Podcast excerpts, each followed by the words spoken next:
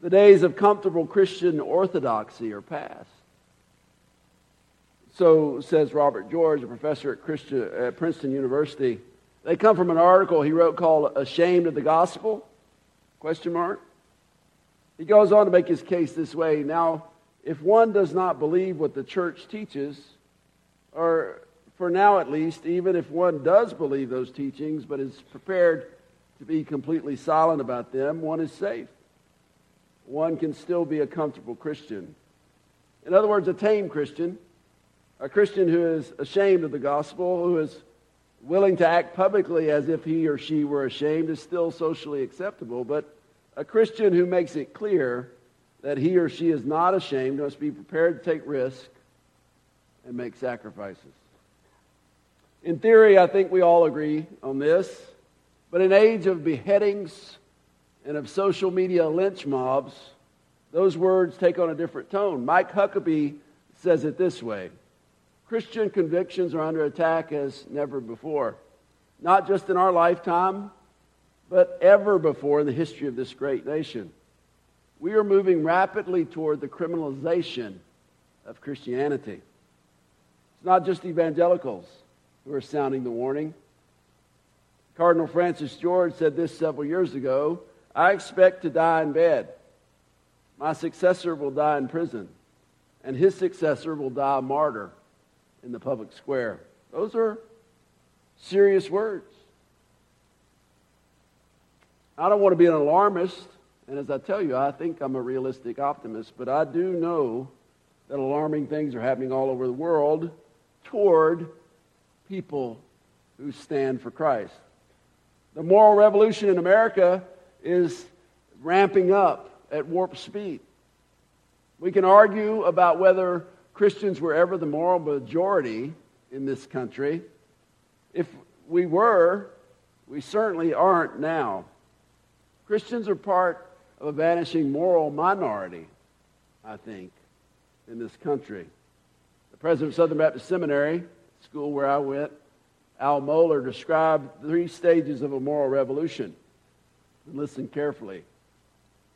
What was condemned is now celebrated. What was celebrated is now condemned. And those who refuse to celebrate what should be condemned are condemned themselves. These are tough times. And I say they may get tougher. Mark, or Matt Staver, rather, founder of Liberty Counsel, says we shouldn't be surprised. He, and I say, I quote, there is no question a purging is underway. The dissenters in the recent Supreme Court decision on gay marriage warned us this would happen. I think the big surprise maybe is the speed of social change. In this last year, we had that decision. Who could have imagined 10 years ago that marriage would be redefined by the highest court in the land. Who could have imagined that infant parts would be trafficked by people in a socially acceptable organization? These are challenging times, but you might say it sure has gotten bad. I tell you, it's always been bad. Many phrases have been used to describe our times, including postmodern, neo pagan, and post Christian. Those fancy terms just mean that our culture has turned away from our Judeo Christian heritage. Our coins may say, In God we trust, but that motto has become a saying in the country without much meaning. We stand, I say, where that band of first uh, young believers stood. So we're going to turn to Matthew 10 in these next few weeks and get Jesus' marching orders to his first disciples. We're going to look at how he called uh, men who were not part of the power structure. He called ordinary men to be his first disciples. I think it was a world that they went into with the gospel that was pagan and idolatrous. It was immoral and superstitious and spiritually restless. In fact, it was a culture that didn't honor God and his followers. In Matthew 10, he gathers these men and gives them marching orders. What he says to them in Matthew 10, I think he says to us today. Romans 1:16 says, "For I am not ashamed of the gospel of Christ." I'm going to challenge you in the next few weeks, especially today. I'm going to challenge you to think about that, about your values and about your attitude toward living out those values because I think they're absolutely critical to making you the kind of person, the kind of husband or wife, the kind of father or mother, the kind of worker or boss that you need to be. We're going to look and dive deep here. And I am confident if you allow the Holy Spirit to lead you, it will lead you to the right place. You see, being not ashamed of the gospel to me means we live out the truth. We make choices in our life to live the truth. I think as Jesus directs these first disciples, he tells them to live the truth. We live the truth, I think these verses tell us, first because Jesus calls us. Because Jesus calls us. Uh, the first verses here, verses 1 through 4. Jesus called his 12 disciples to him and gave them authority to drive out impure spirits and to heal every disease and sickness. These are the names of the 12 apostles. First, Simon, who is called Peter, and his brother Andrew, James, son of Zebedee, and brother John, uh, Philip and Bartholomew, Thomas and Matthew the tax collector, uh, James, son of Alphaeus and Thaddeus, uh, Simon the zealot, and Judas Iscariot, who betrayed him. You read that list and you see uh, a couple of things stand out. Uh, these are first, as I said, ordinary people. Uh, you read uh, their story and, and what we know about them. You see, they're also quite a hodgepodge, quite different in their background. You go from Peter, who was a fisherman, who Jesus called now to fish for men, uh, to Matthew, who was a tax collector, who kind of represented Rome's interest and collected taxes on behalf of Rome. Simon, who was a revolutionary, James and John, who were the impetuous sons of thunder. Even he called a man, Judas, who would betray him. He called these people, and it's a mysterious thing, this calling. But many of you in this room, you've experienced this calling. One day you were going along doing your thing, and maybe because somebody spoke the words of truth, or, or maybe even better, because you see someone live differently, live not by self, but by an allegiance to Jesus. Well, just like we said and sang earlier, we surrender to Him, we give our life to Him. There's no turning back. You heard that call and you changed the direction of your life.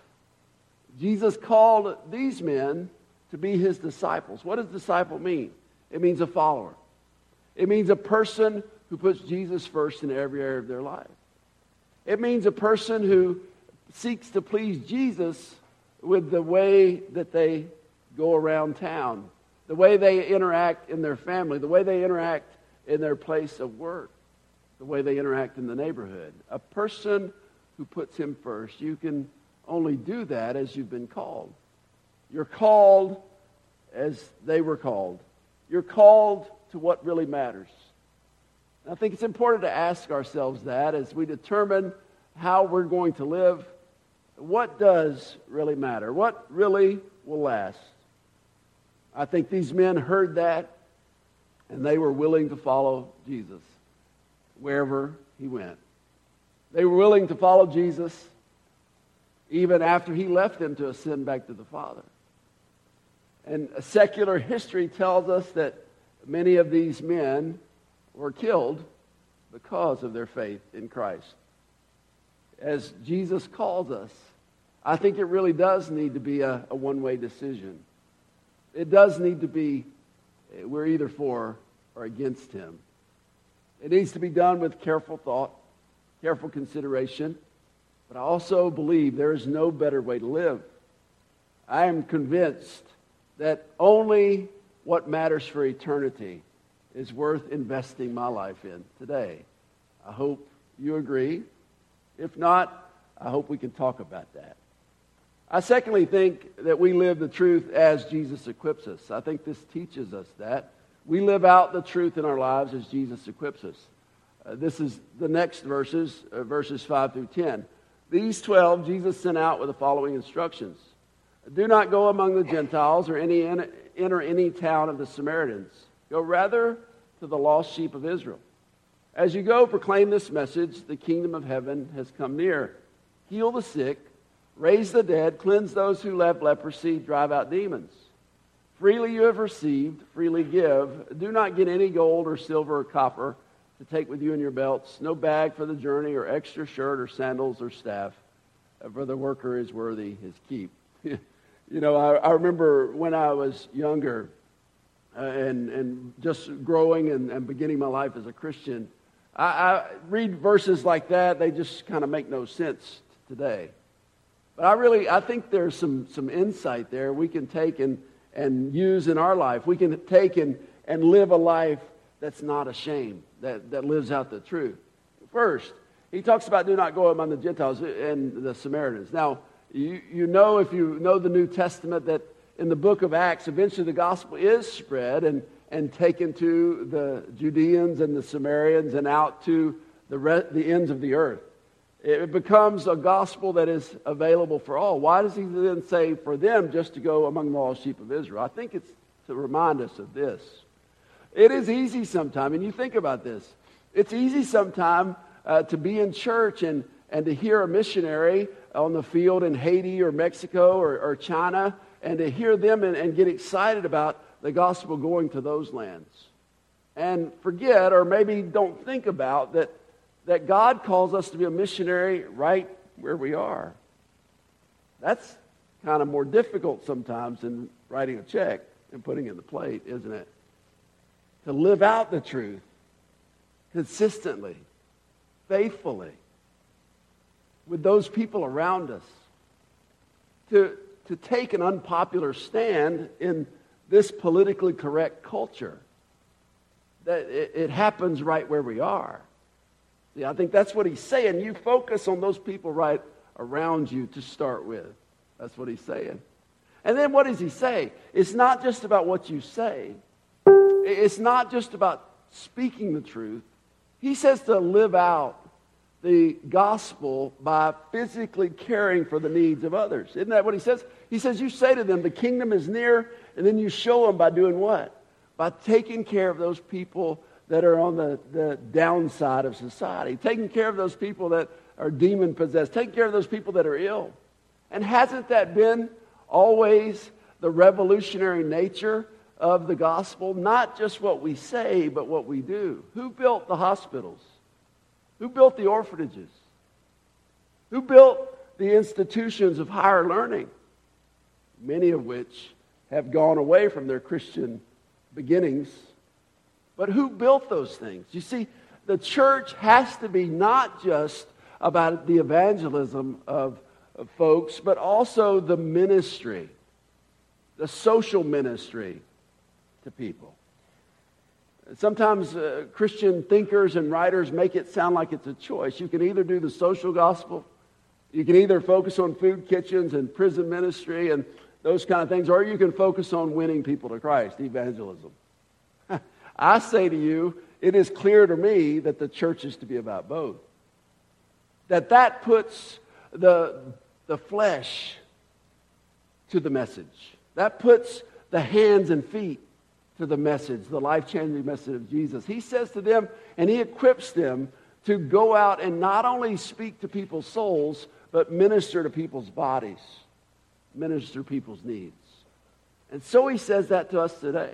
We can and we will continue to do both here at Northside. The church has always been about helping hurting people. And we will continue to do that if we're going to be faithful to him.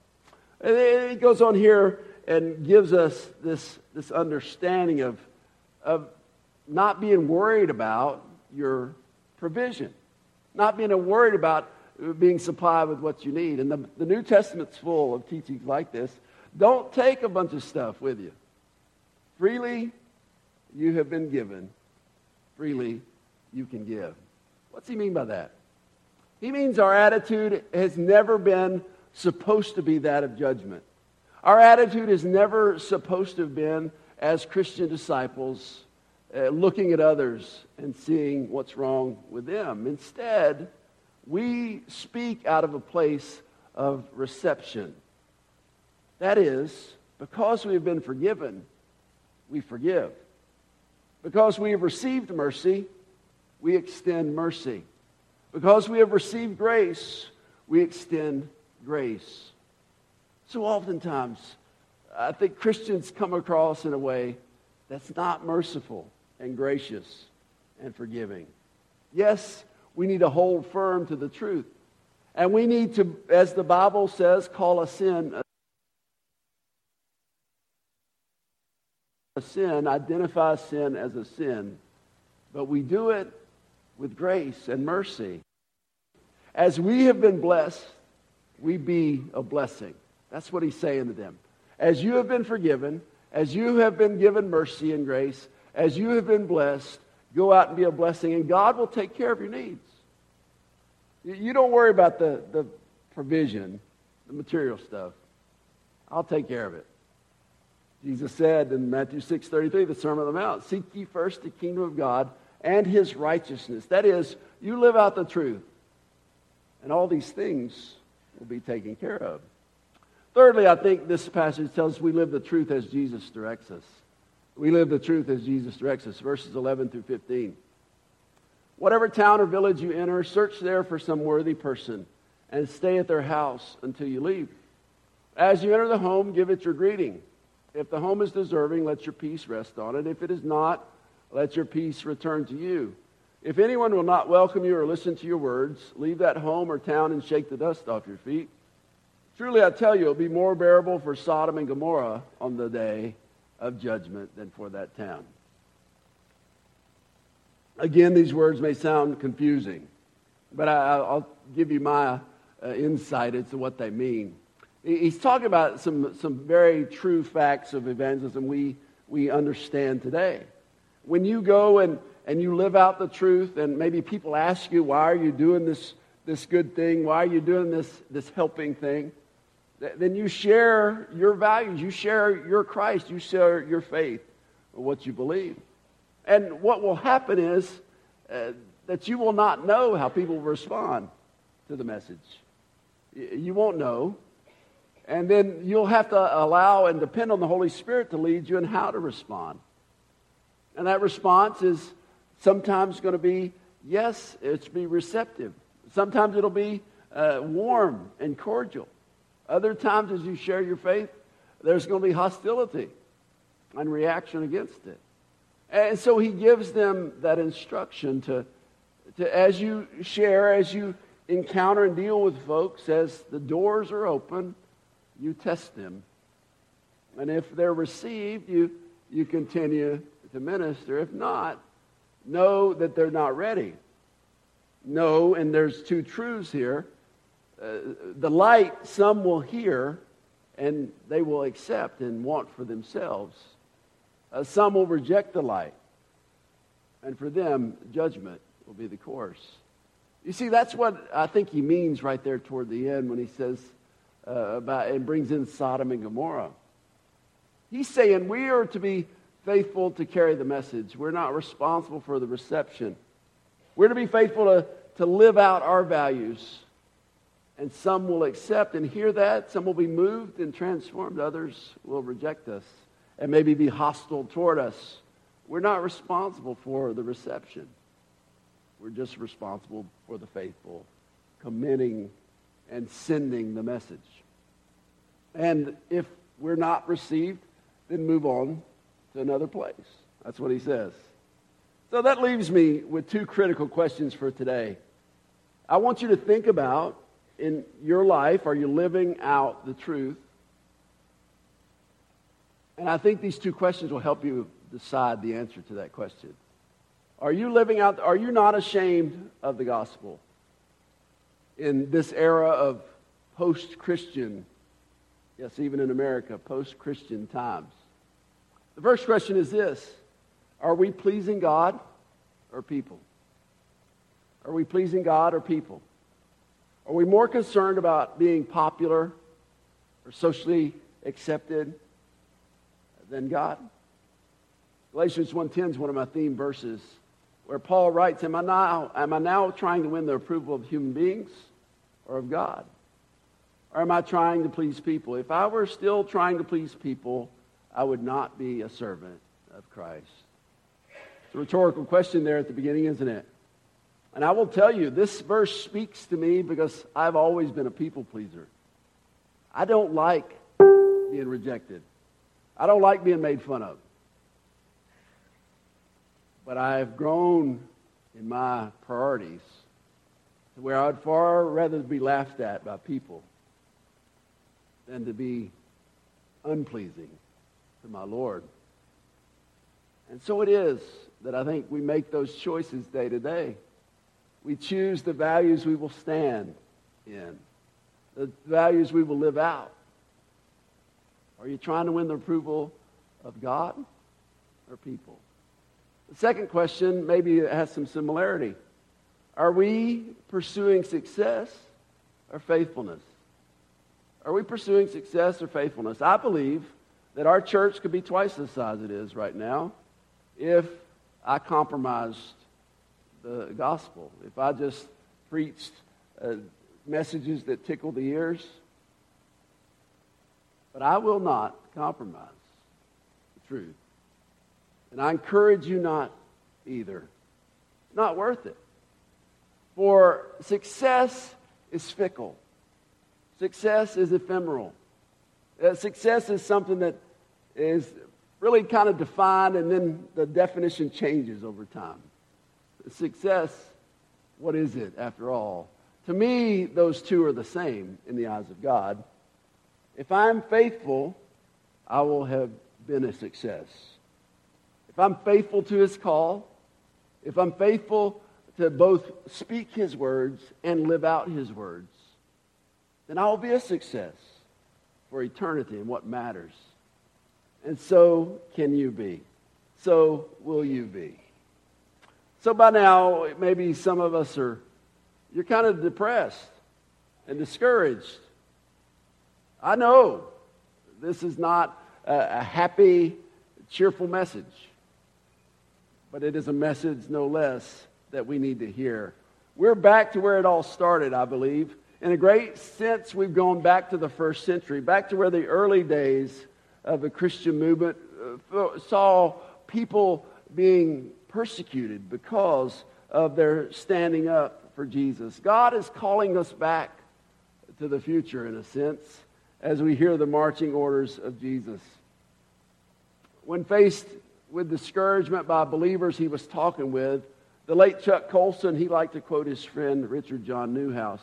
He said this, and listen carefully The Christian has no right to despair because despair is a sin.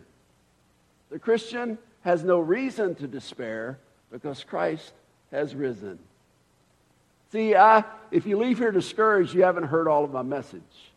If you leave here in despair, and I will tell you, I confess there are times even today when I look at this world and it seems like it is going absolutely crazy. I look at it and I'm like, what in the world? And that's a short road to despair or discouragement. But make no mistake, the history has not changed. Jesus is not in the grave, Jesus is alive, and Jesus is risen, and Jesus will prevail. Jesus will succeed. You need to hear this. We have a Christ who is coming back soon. We have a Christ who will save anyone who comes to him. We have a Christ who will rule over the nations. In the end of time, that's what matters. Some say today that the church is on the wrong side of history.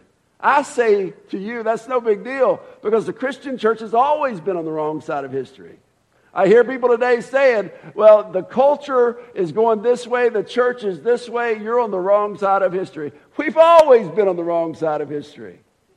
But at the end of time, we will be on the only side that's still in existence. The history will prove out that we We're on the right side. The church has been on the wrong side since the days of Nero. And it was enough to turn the world upside down.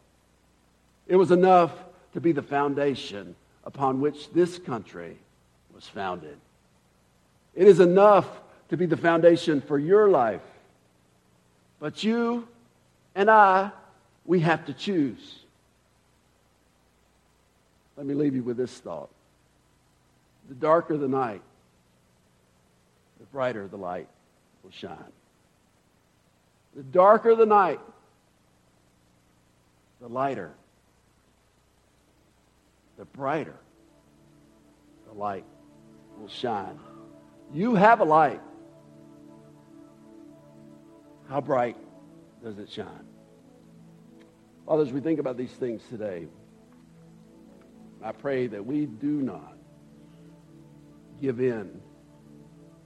We do not bow to the pressures of this age.